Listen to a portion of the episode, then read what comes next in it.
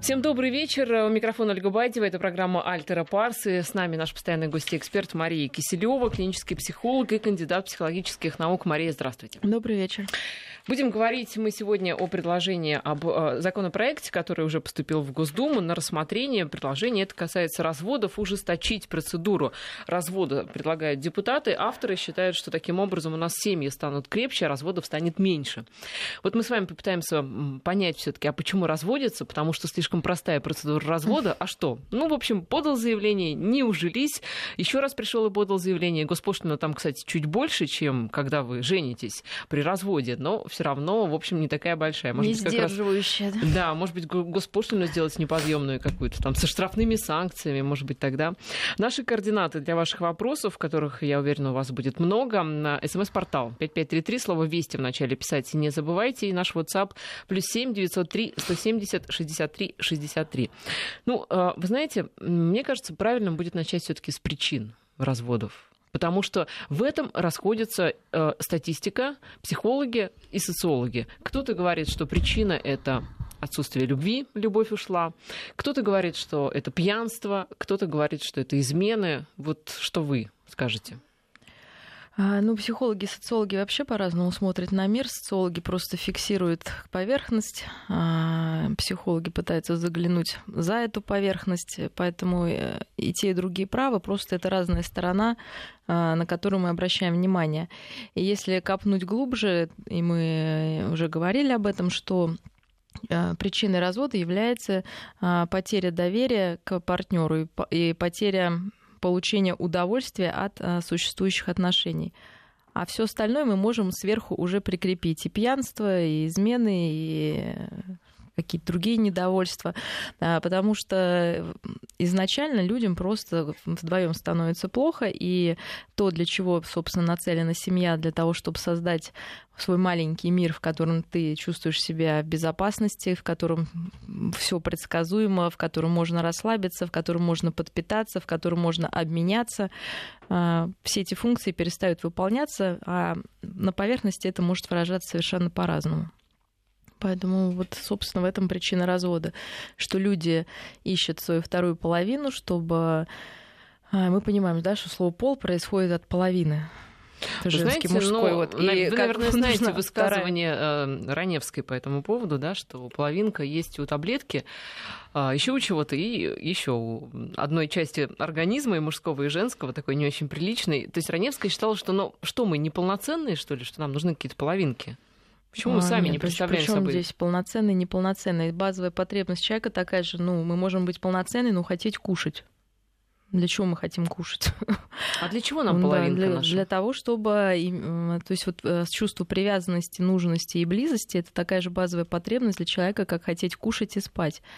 По идее, мы знаем, что сон вообще не нужен.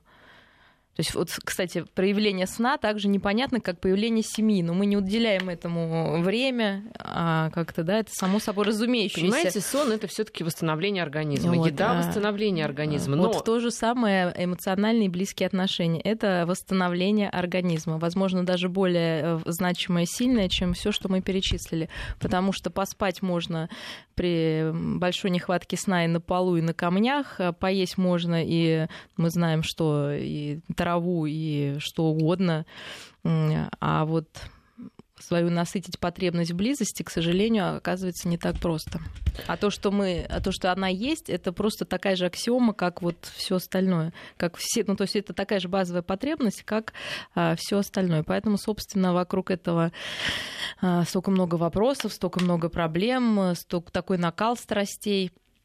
Я не говорю сейчас про может быть, совсем узкую такую часть, как семья, вот в узком понимании слова, что это брак, заключенный между двумя людьми с целью продолжения рода и общего хозяйства. Но, тем не менее, одна из основных функций, кроме вот таких вот,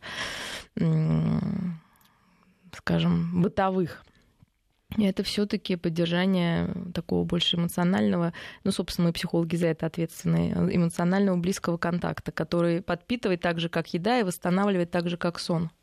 Но ведь помните, там, допустим, сто лет назад браки это были исключительно, ну, скажем, такая социальная необходимость. Во-первых, женщина рожала детей, мужчина ее защищал, а, приходил в дом, где тепло, хорошо, и там можно что-то покушать, плюс ему наследников растили. То есть это была такая, скорее, больше социальная функция. Получается, что за сто лет а, брак все стало более психо... Да, конечно, все стало более психологичным, а, и э, так же, как измены стали более психологичными, то есть нам неприятно не то, что нам физически изменили, а кто-то о ком-то хорошо даже отозвался. Также и брак, э, почему, собственно, он становится таким хрупким? Он становится основанным не на бытовых вопросах, вы правильно сказали, что изначально брак был нужен и семья для того, чтобы растить более здоровое потомство и продолжать свой род а, на техническом уровне. А, сейчас э, мы вполне можем уже, э, женщина может быть вполне обеспеченной, чтобы нанять себе няню, и она будет заниматься потомством, а, а мать будет выполнять а, скорее такую мужскую функцию, отцовскую, как а, приносить добычу и, собственно, охранять этот маленький мир. Но, собственно, поэтому сама ценность, вес семьи, наоборот, становится выше, потому что для того, чтобы ее завести, а, мы уже не руководствуемся какими-то бытовыми вопросами, мы скорее руководствуемся а, более глубинными какими-то нашими порывами и вот этой потребностью быть с кем-то рядом и отдавать и получать и меняться энергетически, эмоционально, а не просто деньгами и функциями. Поэтому сложнее, поэтому он легче рушится, потому что у нас нету никаких... А, ну, кстати, это неправда, что нету, конечно же, есть, это тоже функции остаются, и женщина во время беременности, безусловно, уязвима, и когда малыш родился, она тоже уязвима, и мы знаем, как важно, чтобы мама была с малышом а, первое время, тоже все это, собственно, известно. Дальше уже как получается. А, поэтому, то есть вот такие чисто бытовые функции брак и, и семья, конечно, несет. Мы понимаем, что и ребенок мы берем какую-то идеальную модель, лучше развивается в семье, в которой родители любят друг друга и уделяют достаточно времени. То есть есть идеальные какие-то условия. А, дальше мы понимаем, что, может быть, кому-то они не нравятся или по каким-то причинам невозможно их достичь, и люди спокойно а, все это перечеркивают и делают вид, что это никому не нужно. Я напомню просто исследование. А, вы говорите, как это так, это все это неважно, не нужно, но вот э, исследование, опять же, повторюсь, которое проводил ученый, меря активность мозга и спрашивая субъективное ощущение при ударе током, угу. если я опять же напомнюсь. Да, да, да. Когда я держали, помню, да, да, наверное, когда держали, то есть били супруга, именно официального супруга и человека из пары гражданской током и спрашивали его ощущения, мерили активность мозга. А, сначала этот человек был в одиночестве, один из пары, и это было больно, и активность мозга, отвечающая за боль, была очень активной за стресс. Да, то есть они, конечно, связаны.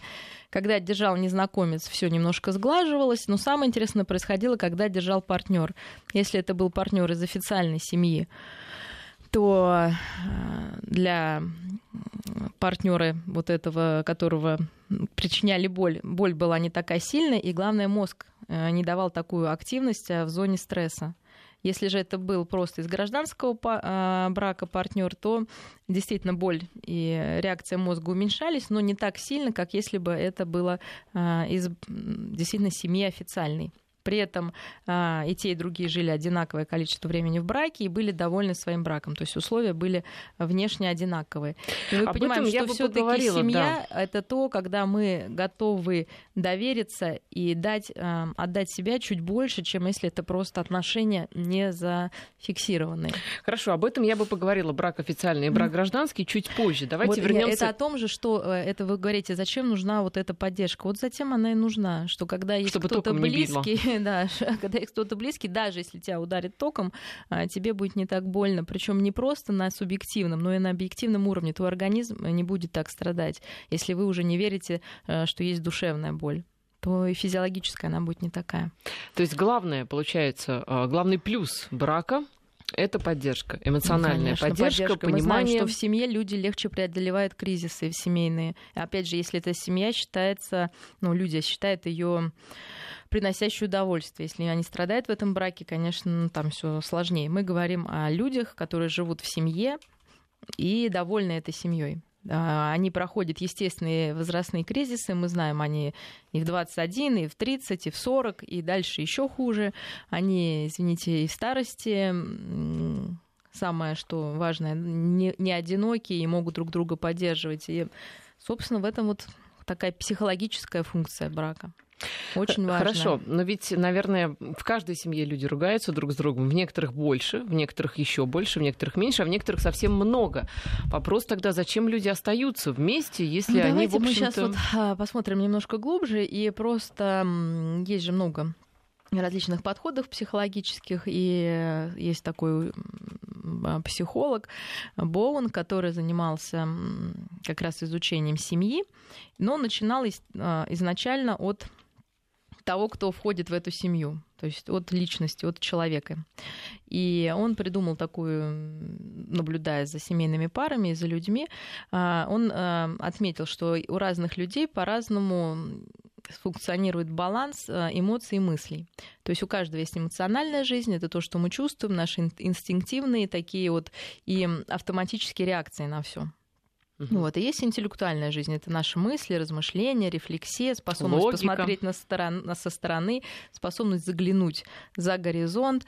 И в зависимости от того, как вот эти две а, функции у человека связаны, он выделил а, разные типы людей. А, то есть он смотрел, как дифференцирована мыслительная деятельность и эмоциональная деятельность. Так. И если человек подвержен эмоциям, то есть он не отличает свои мысли от эмоций.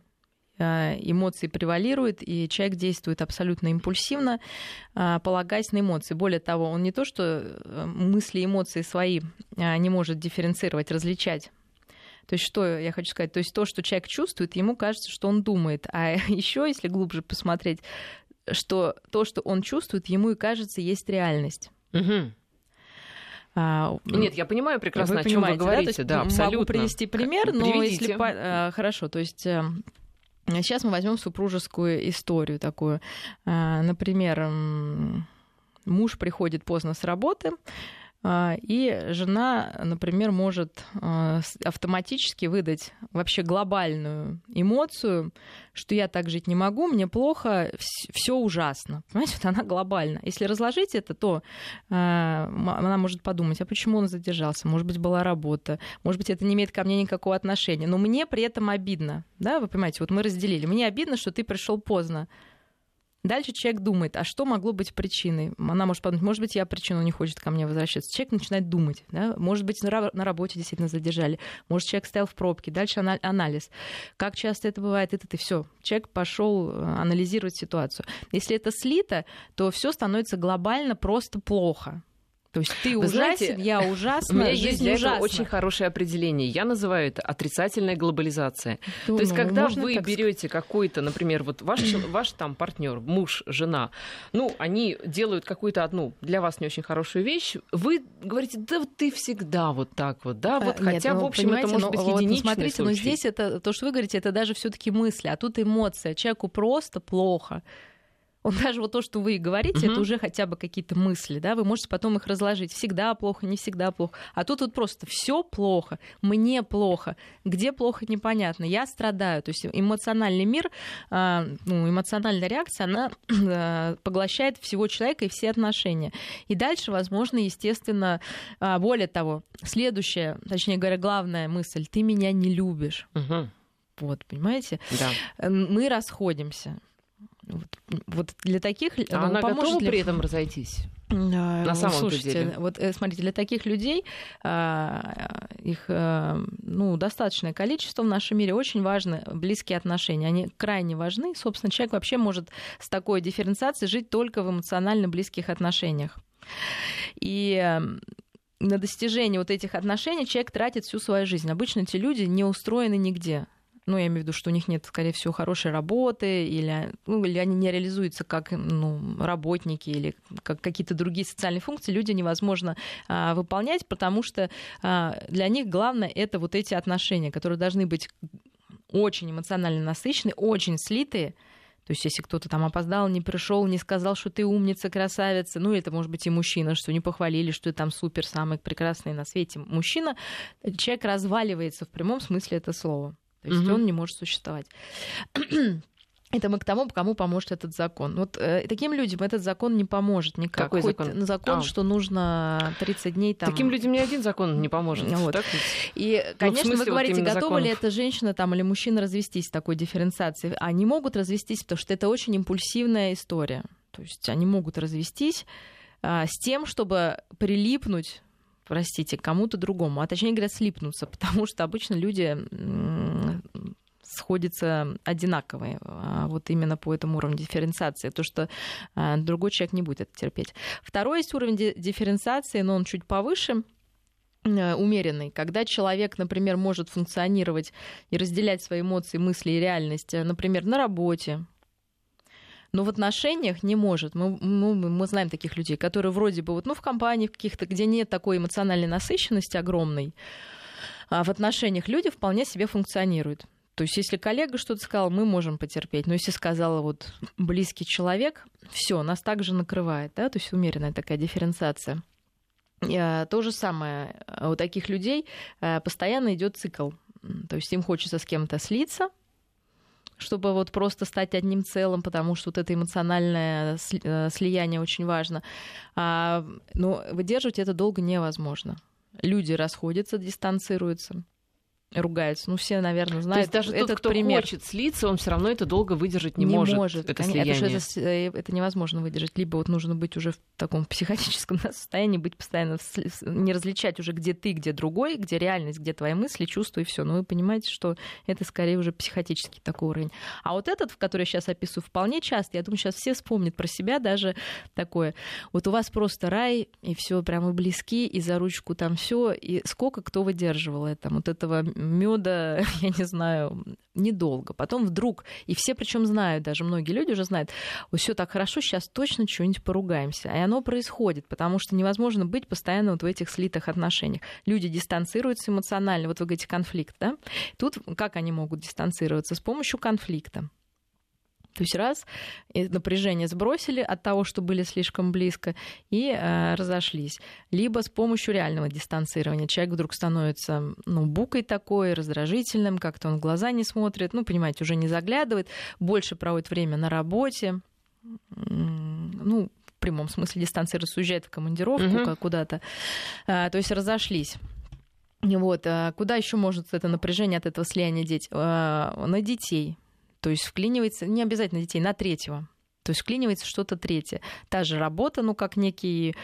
Эм...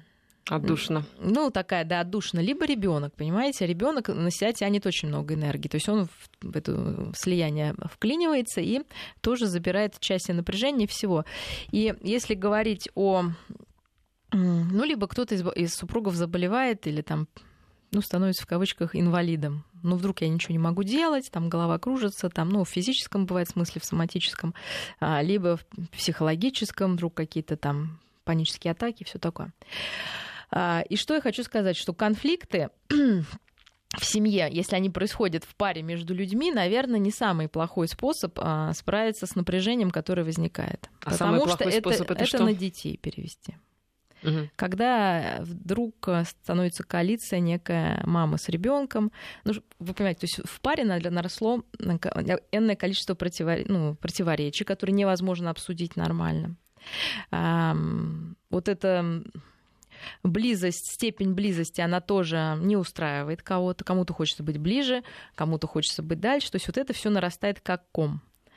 А, естественно, реакция, я говорю, дистанция. То есть, когда люди вдруг раз, и каждый начинает заниматься своим делом. Ну, жена там, не знаю, пойдет к подружке, муж пойдет в баню, и вот, ну, как бы они соскучились, вернулись назад, вот это напряжение сняли. Отличный способ вот эти напряжения снять. Но если вы не можете это обсудить, конечно, в идеале вы все это садитесь, обсуждаете, говорите, слушай, знаешь, мне это не нравится, там, мне хотелось бы побольше с тобой побыть. Но мы это, это уже идеальные варианты. А вот можно понаблюдать. Обычно люди вот так вот расходятся, как по работам, по подружкам, по делам. Первый. Второй конфликт. Вдруг скандал, понимаете, на пустом месте скандал, все вот несказанное вдруг проговаривается, лавинообразно все это происходит. Если туда не вмешиваются третьи лица, тоже не так плохо. То есть люди хоть как-то вдвоем пытаются решить свои проблемы. А вот третий вариант и, и четвертый, когда либо ребенка делают э, соучастником. соучастником вот этого всего конфликта, то есть тогда через ребенка решается проблема. Либо кто-то заболевает, чтобы подтвердить ну, свою немощь, или там, э, чтобы получить недостающее внимание, вот это, наверное, самое худшее. Как ребенка туда вклинивают? Да очень просто. Э, ну, представим, что в семье, например, какие-то сексуальные проблемы. Ну, может быть, жене там не хватает или наоборот мужу не хватает. А, дистанция, что мы делаем, если мы дистанцируемся. Ну, кто-то находит любовника, кто-то там смотрит какие-то порно-сайты, ну, как-то, в общем, решает эту проблему. Если конфликт, они сели и сказали, слушай, ну вот плохо нам, да, мне не нравится, давай как-то подумаем, пусть будет конфликт, люди решили, пришли к чему-то. По крайней мере, другая половина услышала, что кому-то что-то не нравится. Даже если это не решило проблему, но, по крайней мере, заявлено. А третий вариант включается ребенок. Не то, что он приходит угу. и решает проблемы родителей. Ребенок вдруг начинает плохо спать по ночам и тогда у жены есть прекрасный повод э, вставать по ночам и вообще не спать с мужем, а спать там где-то с ребенком. Ребенок начинает писаться, простите. С этим мы более-менее поняли. А вот э, мне кажется, мы обсудили тех, кто слепается, да, условно говоря. Слепается, потом они обязательно должны а, разойтись. Эмоциональных, у кого эмоции превалируют. А вы совершенно не рассказали о вторых, у которых... Э, Это вторые. Это уже вторые. Первые, там вообще все плохо, там ничего невозможно обсуждать. Они просто слипаются и все. Угу. А, это вторые. А это уже вторые. Это, это то, что ну, это, таких людей большинство. Угу. То есть первые, они как просто живут эмоциями. Жить. Они просто как живут эмоциями. Что-то не понравилось, ушел там, ну, хорошо, если не в окно, да, назовем, хорошо, если просто в дверь. Вот. А вторых людей, которые вот они то слипаются, разлипаются, то есть, ну, вот, собственно, я думаю, что это большинство из нас, мы такие. О том, есть ли все-таки адекватные примеры, мы поговорим сразу после новостей. Хорошо. Мария Киселева, клинический психолог и кандидат психологических наук у нас в студии. Мы говорим о разводах, о том, а, вот, может быть, все-таки действительно усложнить процедуру развода, чтобы не было этих а, разбитых судеб, разбитых а, сердец, в конце концов, детей, оставшихся без отцов. Ну, обычно, да, без отцов все-таки остаются. Но вот смотрите, вы говорите о том, что первая группа это вот эти вот эмоционирующие люди. Люди, живущие да. на эмоциях. У них все вообще плохо. У них вообще все крутится крутятся вокруг отношений, чаще они зависимы от своих родителей, и это скорее люди, которые, ну, многие знают, их немного, к счастью, вот, ну, которые могут и в 40 лет жить с мамой, и вы понимаете, и во внешней жизни очень э, зависеть от это мнения, поняли, да, да. И либо в отношениях там все у них, либо мы вместе, либо мы врозь, либо, то есть там совсем эмоции. Вторая группа, они вполне вроде бы ну, не то, что адекватны, да, они, конечно, более адекватны, то есть они могут спокойно функционировать на работе, выстраивать отношения с коллегами, с друзьями. Но что касается отношений э, близких с противоположным, чаще всего полом, семейных, то тут тоже им хочется, с одной стороны, слиться, то есть они где-то похожи здесь на первых. Но срабатывает инстинкт самосохранения, потому что если мы сливаемся с другим человеком, мы теряем себя. У них все таки я еще не потеряна, как в первой группе. Хорошо. И наступает есть ли... они расходятся. С этими тоже понятно. Но. Есть ли, скажем так, здоровые какие-то истории? А, вот, ну, конечно, есть люди с более выраженной дифференциацией, которые а, только в самом большом стрессе, ну, действительно, когда что-то происходит, какое-то непредвиденное событие, авария, я не знаю, кто-то заболел, они могут потерять а, а, способность различать мысли, чувства и действия, реальность.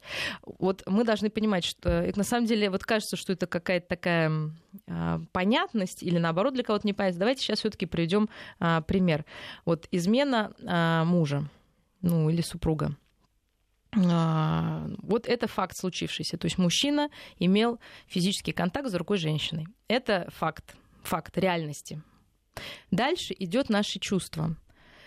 А, какие? Досады, злости, вины, отвращение вот, у кого-то, вот отвращение, гнева, агрессии, импульсивное желание вот уйти, но ну, это уже в действие переходит. Дальше мы, идут мысли что я не так, хотя это близко к чувствам, но вы можете э, мыслить э, и смотреть, что произошло.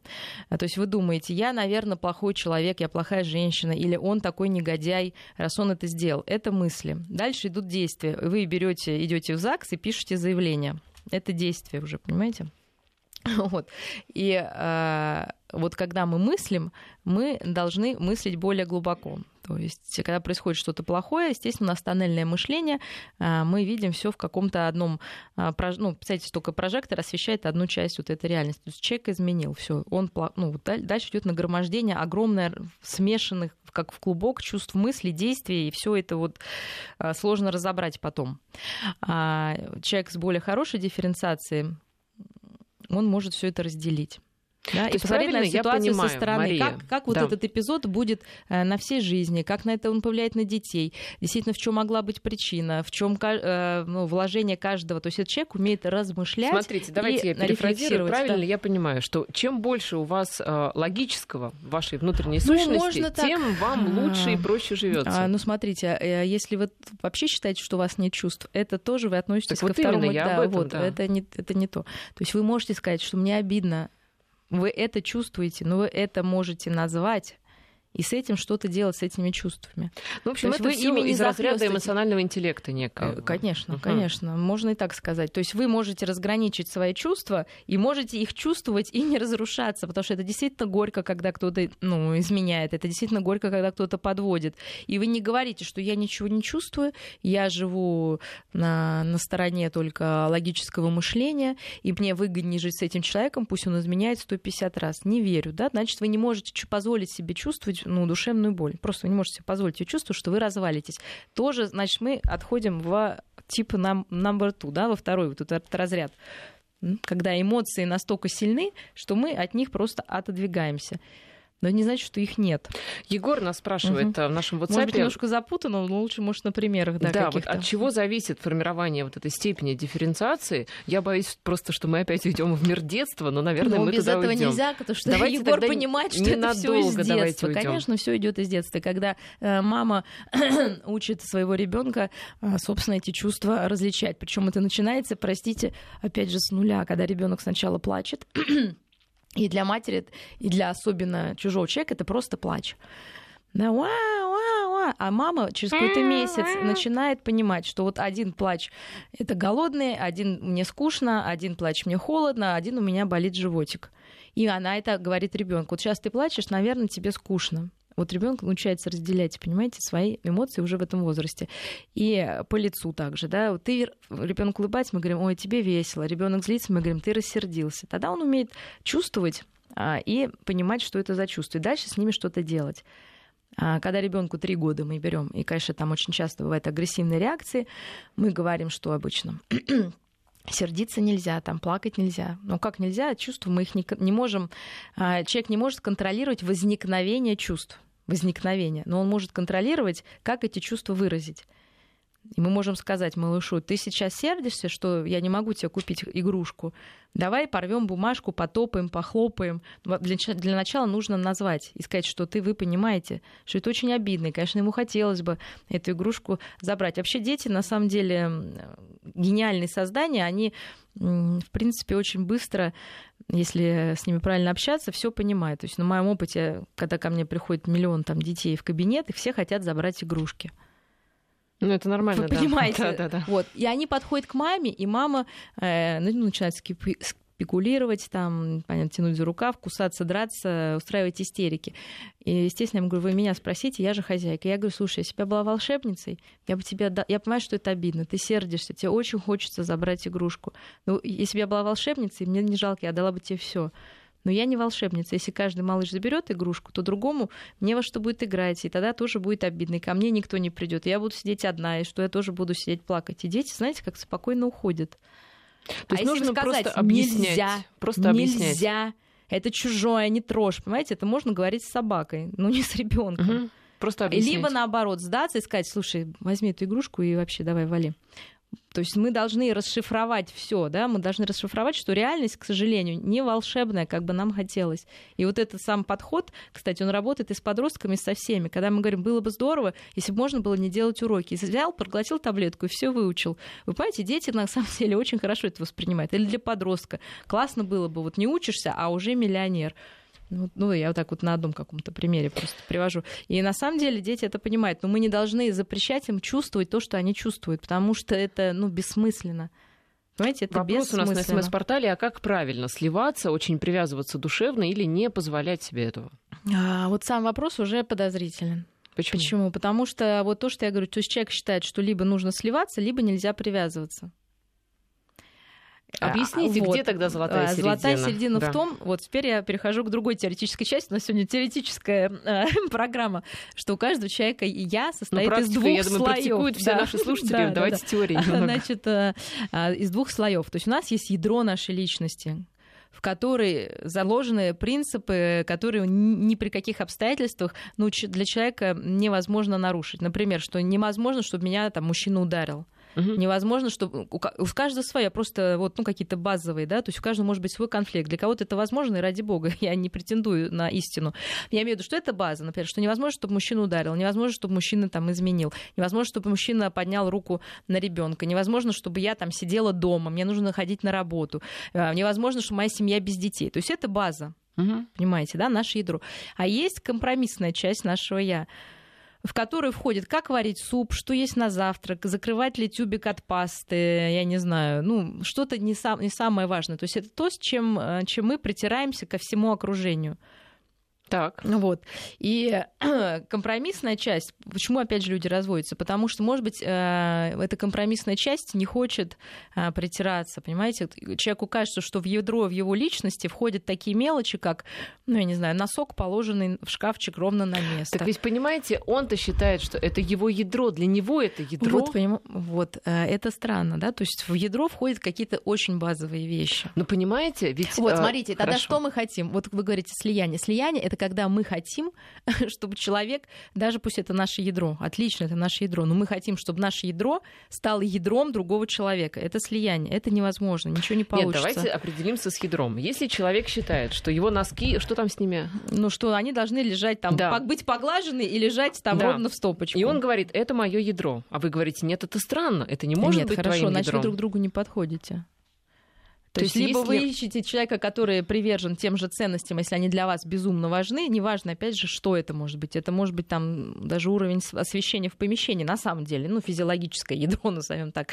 А, то есть и, главное не навязывать тогда свое ядро, свое насто... я, вот настоящее, другому я. А если они, эти ядра, э, ну, сталкиваются, то есть ядро одного противоречит ядру другому. Значит, вы слишком близко к друг другу подошли. Либо вы Не-не-не. хотите, либо вы хотите, чтобы этот человек стал как вы. Это невозможно. То есть, э, что такое, вот вы говорите, привязаться или нет? Человек должен быть привязан к другому. Они должны действительно вместе иметь общие интересы, ценности. Вот, то есть эти ядра, они, конечно, должны быть похожи а, сущность личностная, но, в но они не должны сливаться. Мы не должны требовать от другого а то человека, случится чтобы страшная он нас... химическая реакция. Да, А, у нас пауза и продолжим. Мгм. Итак, Мария, давайте вернемся к ядрам и электронам и различным химическим реакциям между людьми. Итак, а все-таки вот э- это ядро, да, в нем что в этом ядре, оно насколько такое вот э, А, большое? Ну, вообще-то в ядре это именно то, эм, если идти от противного, а, то, с чем мы ни при каких обстоятельствах смириться не можем. Вот просто никак. А, Если же люди ну, у них бывают конфликты. Кому-то не нравится, например, что человек э, ну, опаздывает, а другой должен быть очень пунктуальным. Но они с этим живут и э, как-то все равно движутся и развиваются отношения, то значит, скорее всего, это все-таки компромиссная часть. Но кто-то из участников может этой компромиссной частью манипулировать. Э, Например, внушить чувство вину другому. Внушить, что это его ядро, условно говоря, да? Ну, по большому счету и так. Но внушить чувство вины. То есть, например, приходит человек, и э, то есть вот эта компромиссная часть, она очень может эмоционально заряжаться от другого, заражаться от другого и м, быть манипулируемой. А, Например, если у человека а, где-то в базе есть ну, какое-то такое чувство вины постоянное, то очень легко э, на этом чувстве вины работать. Ну, например, просто сказать, что-то ты сегодня опоздал. Это же не ядро, понимаете? Ну, Ну это да. просто мелочь. А другой за это зацепится и скажет, да, опоздал. Ну, может быть, ты за это сделаешь мне массаж, скажет, да, первый говорящий. То есть он как бы будет манипулировать. А то скажет, да, конечно, я же опоздал, еще теперь я должен. А с другой стороны, есть, когда мы используем эту часть для манипуляции, ну, власти. Даже ну, вот в сексуальных отношениях. Вот женщина понимает, что единственный способ ей показать свою власть это ну, простите, не дать мужу тогда, когда он хочет. Потому что остальные э, периоды она, ну, их совместной жизни, она полностью под его подчинением. Куда она делать деньги, как воспитывать детей, что одеть, что купить, что приготовить. И тут вот она может сказать, что а я сегодня вот больна, там, или ребенок заболел. И здесь мы видим манипуляцию. Хотя может показаться, что это действительно ядра одному человеку нужно, а другому не нужно. Но это вот такой вот э, обтекаемый обходной маневр, э, собственно, наладить действительно э, нормальные близкие отношения. То есть вот когда мы начинаем друг другом манипулировать, э, говоря, что для нас это безумно важно, какие-то на самом деле мелочи. Как мы проверяем, ну, собственно, опять же, ядро? Мы смотрим и что. То есть, если э, человек... То есть мы спрашиваем себя, например, для чего э, ну, мы что-либо делаем? И можно задать себе 10 вопросов. И что? И что тогда? То вот есть я не буду опаздывать. Например. Говоря другому, что для него что-то безумно важно, это может быть просто манипуляция. Это, конечно, может быть манипуляция. А как потому понять, что... манипуляция это или нет? Или действительно человеку это очень важно? Где грань? А, ну, если отношения, ну, смотрите, вот есть вещи непереносимые. Ну, я думаю, каждый, на самом деле, это действительно может быть сложно объяснить, но очень легко почувствовать. А, ну, что вы не можете, в принципе, терпеть. Вот если, например, а, ваш супруг там ударит ребенка, ну, первый раз два, да? да вы соберете вещи и да, уйдете. Все, да. все, вы да. соберете вещи да, уйдете. Согласна. Если вы 50 раз ну, например, вот вам сказали, ты опоздала, вы опоздали, потом сидите, махаете глазами. На этом даже возник конфликт. И один говорит, я не могу, что ты опаздываешь. А ты говоришь, я не могу приходить вовремя. Но это повторяется из раза в раз. Это не разрушает отношения. Вы почему-то постоянно это делаете и прокручиваете. Значит, ну, значит это манипуляция. Это, значит, что-то там ищите, как говорится, что-то в этом. Понимаете? То есть то, что неприемлемо, каждый прекрасно знает, что неприемлемо. Что мне, мне неприемлемо зануда без чувства юмора, но мне неприемлемо. Вот что бы там ни было, понимаете? Ну, неприемлемо. Два часа, и все, и пойдешь, ну, удавишься, да, например. А с другой тесто ты будешь говорить, что-то ты там какой-то неэмоциональный, весь в своих мыслях. Ну почему-то 10 лет я могу это терпеть. Ну, значит, наверное, для меня это не так важно, по большому счету. То есть все равно мы выбираем людей, вот от, опять же, ну, дурацкое это слово, от ядра, от нашего э, реального я, когда мы четко знаем, что вот это невозможно для меня. Вот этот человек абсолютно неприемлем. Вот это поведение никогда. То есть вы можете один раз на это наткнуться, но второй раз вы все скажете точно нет, нет и нет. А когда это продолжается 57 раз, 153, и вы как-то живете все равно, и что потом происходит? Кто-то, может быть, получает какой-то бонус вот за эту ссору. Ну, такую, казалось бы, совершенно банальную какой-то бонус. Например, кто-то ходит, потом долго извиняется, или наоборот, там притворяется там, а, каким-то, ну, получает какую-то власть, да, над другим. Ну, тогда это какая-то манипулятивная Еще вопрос. история. Сильная душевная привязанность, без слияния, навязывания чего-то своего, это нормально? Просто вот сильная душевная привязанность. А, мы должны понять, что мы уже говорили, есть а, привязанность. Это когда мы надежная привязанность. То есть нам, у нас есть человек, мы в него верим, мы даем ему кредит доверия, что он нам не сделает плохого, что он нас не обманет, не обязательно там изменит, что он нормально... То есть какие вообще важные вещи для семьи. Это физическое, наверное, доверие, это э, финансовое доверие, что завтра не окажется, что ваш партнер ваш, вас разорил, там набрал э, каких-то кредитов там или что-то. Воспитание детей, и вообще взгляд на воспитание детей, и взгляд на будущее. И вы живете, вы приходите домой, вы, вы примерно представляете, что этот человек сейчас придет, что он там делал. Ну, пусть вам спокойно, вы не живете как на вулкане. Хотя для кого-то, наверное, это тоже очень важная часть жить в таком да, состоянии а, постоянного напряжения. Ну, тогда это уже вопрос к этому человеку.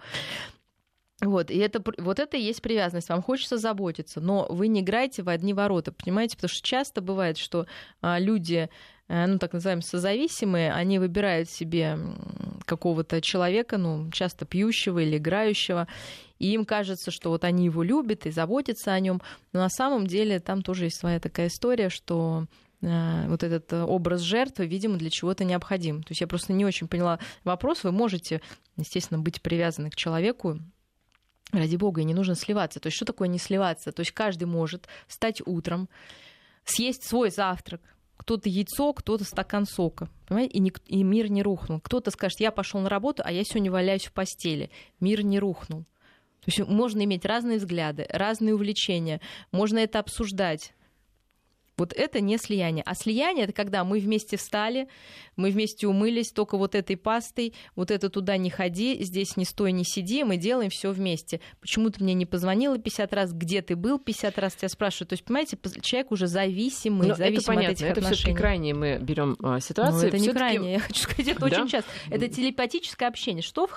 на самом деле это то, что воспевается, когда мы хотим, а, чтобы наши мысли Давайте читали. мы оставим, да, телепатическое да. общение. Мы, к сожалению, к сожалению, а, заканчивается наше время, во-первых. Во-вторых, мы хотели все-таки понять причину разводов, но почему-то вот увлеклись а, потому ядрами. Что и... потом э, люди разводятся, потому что это становится невыносимым.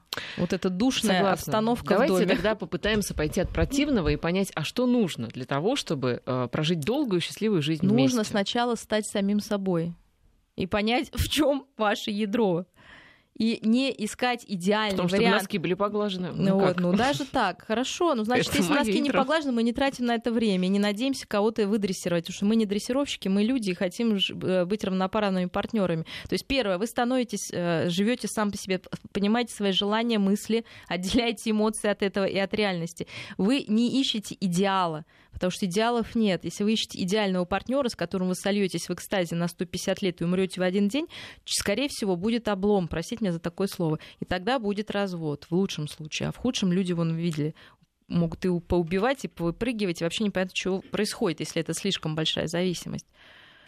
Вот. И с каждым разом эти обломы если их не анализировать. Так, они хорошо, будут вы самостоятельная чаще. личность, вы стали самим собой. А дальше и вы вам нужны эти другую, отношения, да, и вам нужны эти самостоятельная да, личность да, и да, и вы живете вместе, вам просто интересно вам интересно, вам хорошо, вы уважаете друг друга. Это ваш свободный выбор. Вы это, это живете с этим человеком не потому, что вы не можете жить в одиночестве. Понимаете, еще почему люди часто живут? Они просто не могут жить один. Один человек не может вот в одиночестве прожить. Он нужен кому-то прилипнуть. Он даже не видит этого другого, кому он прилип. Но обычно они оба не видят. У них есть какая-то идеальная фантазия об вот этом другом, которая, естественно, не соответствует реальности. Когда реальность пробивается сквозь фантазию, большое разочарование. Как же так? Этого же я выходила замуж за другого человека. Она уже не такая, как была раньше. Так она никогда такой не была. Это была ваша фантазия чаще всего. И поэтому за этим следует развод.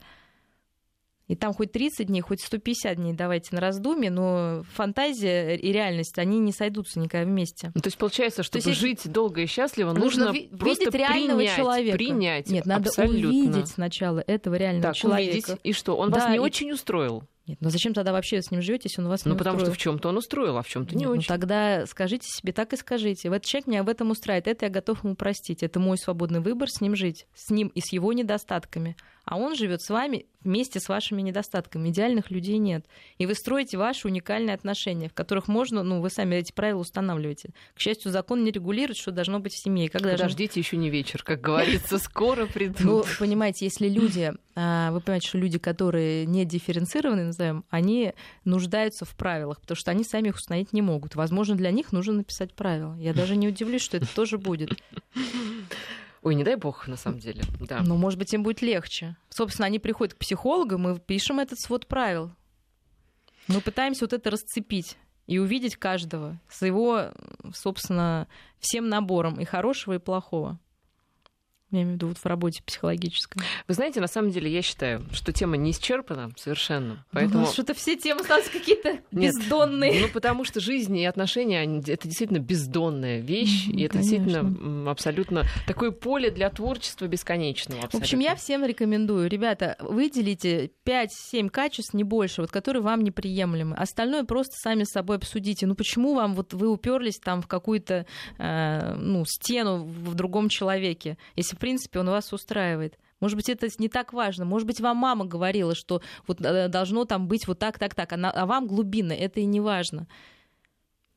Чем, ну вот как надо шире смотреть, наверное, загляните, на вещи. в общем, в себя и друг в друга тоже да. загляните. Я все-таки предлагаю продолжить как-нибудь эту тему. Мне кажется, она интересной. Угу. Мария Кислева, клинический психолог и кандидат психологических наук, была у нас в студии. Спасибо за разговор. До свидания.